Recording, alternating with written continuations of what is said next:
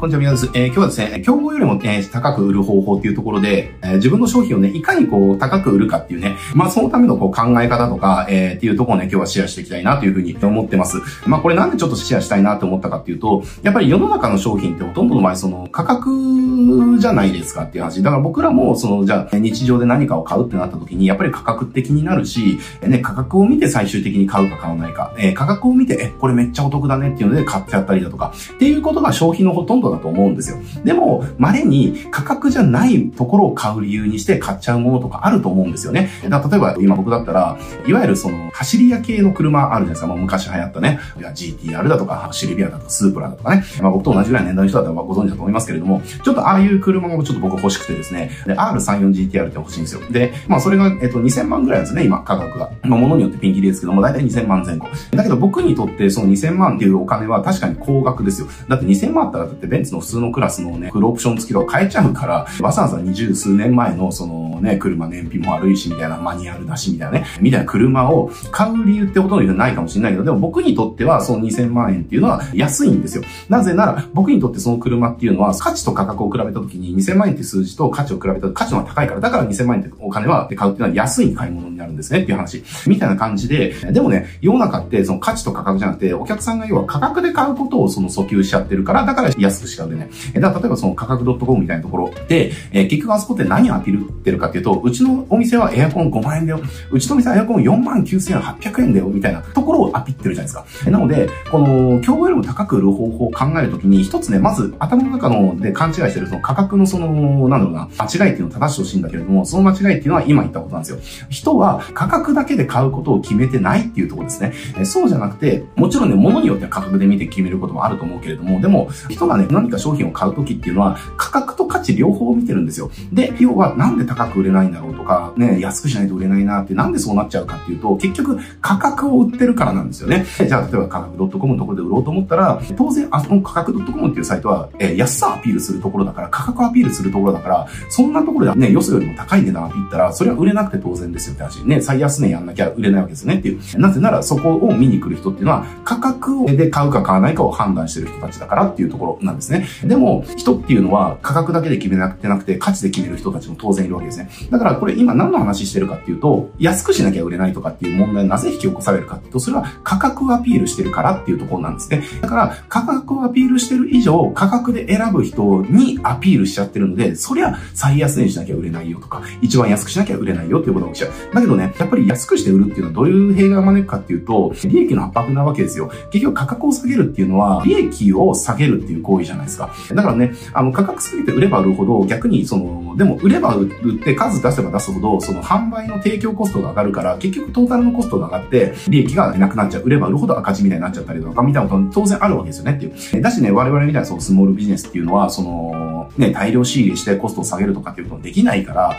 えー、だからなるべく、いかにね、高く売るかっていうことはやっぱり考えていかなきゃいけないわけですねっていう。えー、なのでそう考えたときに、その価格ではなくて、価値をいかにアピールするかっていうことを考えてほしいんです。例えばじゃあ、パソコン買い替えましょうってなったときに、えー、ね、じゃあパソコンでこう見てったときに、MacBook がじゃあ、えっ、ー、と、じゃあ99,800円でうちは買えますよみたいなね、と歌ってると。で、かたやじゃあ他のお店は、えっ、ー、と、うちは、えっ、と、この MacBook が、じゃあ199,800円だと、じゃあ10万円違うと。なったときに、でもね、その199,800円のパソコンを売るときに、こんなプレゼンをしたらどうかって考えてほしいんですよね。えー、じゃあそれパソコン買おうと思ってる人は、じゃあ例えば僕だとしたら、僕は、えっ、ー、と、要は MacBook って仕事でしか使ってないから、仕事のためなんですよ、完全にね。うん、だからそういった僕に対して、じゃあ99,800円の MacBook、最新の MacBook 99,800円だよっていうのと、えー、かたやその売り方。で、かたや199,800円で売ってる。で、それだけで見たら、当然僕は99,800円の買いますよ。だって、あの、アピってることが同じであれば安い方から買うからねっていう。えー、だけど、その199,800円で売ってる方が、こんな風にアピったとしたらどうか。えー、例えば、えー、ビジネスで使ってるんであれば、じゃあ今ね、その動画のデータの保管っていうのを、例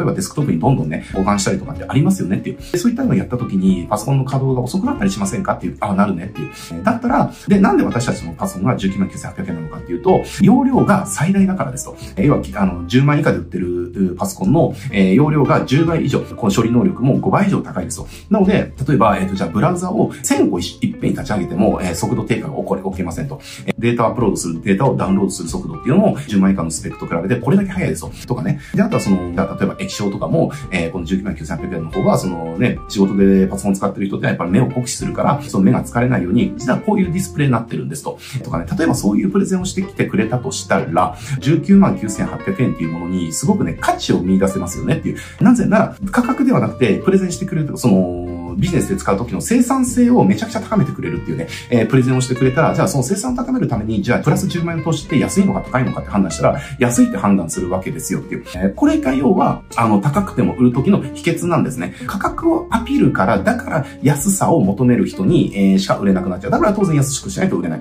だけど、価値をアピれば、価値でね、買うかどうかを判断する人たちっていうのは必ずいるし、あの、実はね、そういう人たちは少なくないわけですね。なので、価格をアピールんではなくて、価値をいかにアピールか。なぜその価格なのか。で、その価格は提供する価値に対してこうだよっていう。えー、19万9800円かもしれないけど、これで手に入る価値はこうだよってなった時に、えー、19万9800円ってほとんどにとって安い買い物になるっていうところなんですよね。だからその、いくらっていう価格自体が高いか安いかではなくて、人はその提供される価値に対してその価格が安いか高いかで決めるので、え競合よりも高くしたとしても、あの、提供する価値を増やすことができたとしたら、あなたの価格っていうのは競合よりも高くても安くなるんですっていうところですね。えー、これが価格を上げても、その、たくさん売る方法だし、値上げをしても売っていくね、最上の方法なので、今ね、もしその、安くしないと売れないよみたいな風に悩んでるんであれば、おそらくね、価格をアピっちゃってるんだと思うんですね。だから、あのアピり方を変えましょうと、価格をアピるんじゃなくて、なぜその価格なのかっていう、そこの正当性とか、その価格以上の価値が手に入るっていうことを中心にアピっていく。そうすることによって、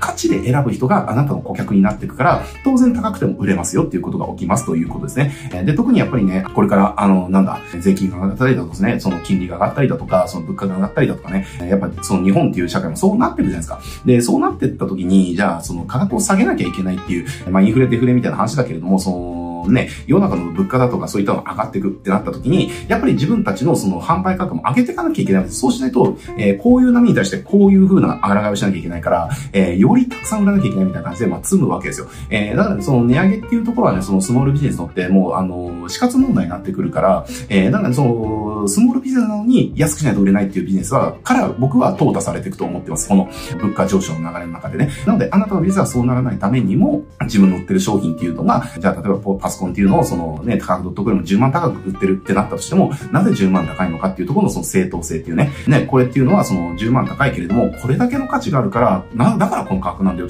これだけの価値があるって考えたら、この価格ってあなたにとって高くないよねっていう、こういうプレゼンを一生懸命するようにね、えー、してくれると価格をね、上げていけるんで、ぜひね、頑張ってほしいなと思います。はい、じゃあ今日これで終わりますけれども、このチャンネルね、こうしたあの、マーケティングとかビジネスの話たくさんしてますので、そういったことを学びたいよという方はね、ぜひチャンネル登録して他の動画もチェックしてみてください。はい、じゃあ今日これで終わります。ご視聴ありがとうございます。